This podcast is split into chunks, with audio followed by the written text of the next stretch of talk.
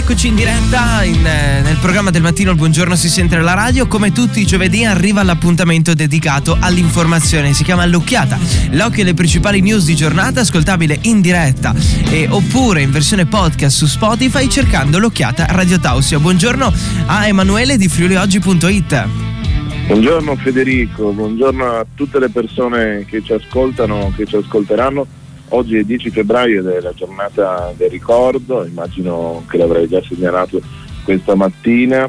E si ricordano i massacri delle foibe, l'esodo Giuliano Dalmata, ma e soprattutto a Udine eh, si è verificato un fatto spiacevole che è stato quello dell'abbattimento del cartello eh, che era stato posizionato per dedicare una strada a Norma Cosetto che era stata purtroppo vittima di questi massacri, il palo che si trova eh, nel quartiere di Sant'Osvaldo riportando quindi la, la targa, l'insegna dedicata a Norma Cosetto è stato abbattuto eh, proprio ancora prima che venisse scoperto, che venisse inaugurato. I soliti atti di vandalismo. Non un bel segnale, eh, vittima dei soliti eh, scemi che esatto. Eh, non riescono a unire in questo senso a eh, comunicare in maniera diversa e a capire dire, quello che la storia ci ha, ci ha lasciato e dalla storia ovviamente no, fare memoria.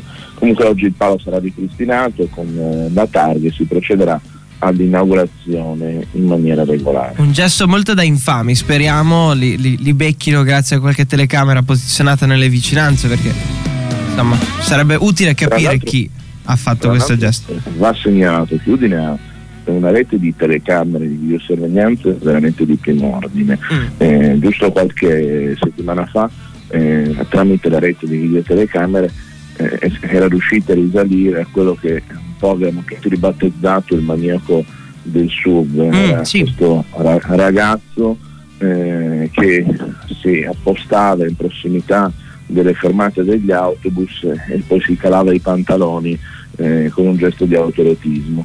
Eh, questa persona è stata dire, identificata e poi denunciata proprio per merito della rete di telecamere. Quindi è uno dei, dei motivi per cui no, ci sentiamo un po' tutti controllati, però eh, questo controllo poi ha dei benefici, nel senso che quando vengono commessi eh, dei reati il famoso sistema di videosorveglianza serve.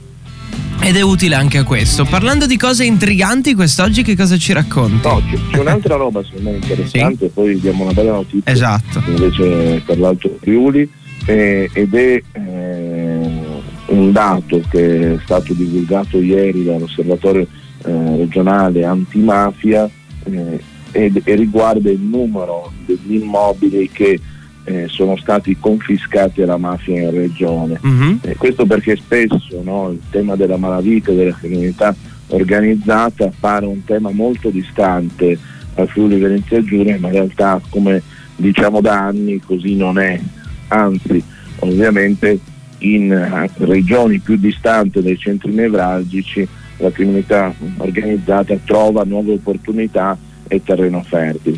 Allora, il dato ovviamente è un dato significativo perché si parla di 60 beni confiscati alla mafia sul territorio regionale, quindi è un dato indubbiamente significativo, ma c'è un risvolto positivo perché di questi 60 una quarantina sono eh, già stati destinati, eh, già pronti al loro riutilizzo. Uh-huh. Come sappiamo in base alla legge nazionale i beni confiscati alla mafia devono ritrovare poi un'utilità sociale di varia natura, ma devono ritrovare un'unità, unità sociale e quindi in questo caso oh, alcuni immobili nella quarantina sono stati riconvertiti poi in Friuli Venezia Giulia per nuove attività, un nuovo uso. E eh, è una bella notizia. È una notizia carina da cui dare risalto, ma per cui non possiamo dimenticare anche l'allarme, comunque criminalità eh,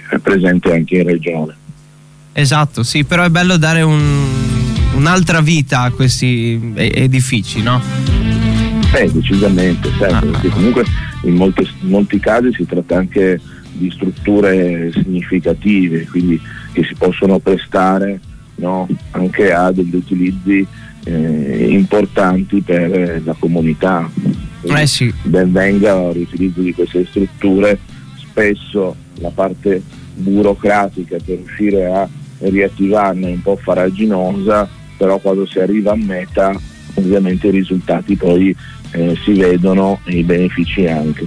Perfetto. Io chiuderei con sì. un'altra notiziola carina. Direi che, di sì. Come ti dicevo riguarda eh, la zona dell'Alto Friuli ed è l'istituzione, in realtà è stato avviato il percorso, ancora l'istituzione non c'è, del corpo di polizia locale unico da Tarvisi a Moggio. Mm. Allora, in, eh, si parla spesso no, di integrazione, eh, integrazione di servizi da parte delle amministrazioni locali, integrazione ovviamente anche della eh, forze di polizia. Eh, ovviamente l'iniziativa che stanno prendendo questi comuni che riguardano anche Pontebba, Mondorghetto, Valbruna è un'iniziativa lodevole perché consente da una parte di mettere in rete 12 agenti eh, che altrimenti devo dire da soli eh, si troverebbero un po' con le armi spuntate, invece mettendoci insieme riescono a controllare in maniera organica i 60 km di questo territorio e dall'altro perché ovviamente permette di avere un servizio sul territorio perché eh, spesso ci dimentichiamo che la polizia locale eh, non è solamente il vigile che ci fa la multa eh, se quella volta abbiamo pestato troppo eh, sull'acceleratore oppure se abbiamo parcheggiato male, ma rappresenta un presidio importantissimo all'interno del comune, oltre voglio dire no, ad operare per tutta una serie no, di altre incombenze eh, che ci ricordiamo solo quando poi effettivamente ne abbiamo bisogno, tra cui la certificazione dell'avvenuto cambio di residenza, perché sembra magari una quisquiglia, però quando dobbiamo fare il cambio di residenza no, non avere nessuno che possa venire a certificare, in questo caso deve venire eh, l'agente della polizia locale, o meglio spesso viene l'agente della polizia locale, non avere nessuno ritarda il processo no, di cambio di residenza con tutte ovviamente le conseguenze del caso. Ecco, mettendosi in rete gli agenti della polizia locale riescono ovviamente a migliorare il servizio per i cittadini e questo ovviamente è un aspetto positivo. E finché si migliora il servizio a noi piace così, diciamolo. Eh, Beh, almeno voglio meglio. dire, no, ci eh, esatto. quindi si inizia a creare un percorso ed è già, ed è già un inizio importante è già un grande passo. Bene, per oggi è tutto. Noi ci risentiamo domani mattina sempre con l'occhiata all'occhio alle principali news di giornata. Ti auguro buona giornata. Buon, buona giornata anche a te e a tutti. Una buona giornata di primavera. No? Esatto. Distinguersi da tutto il resto. Siamo la radio libera dell'Alto Friuli.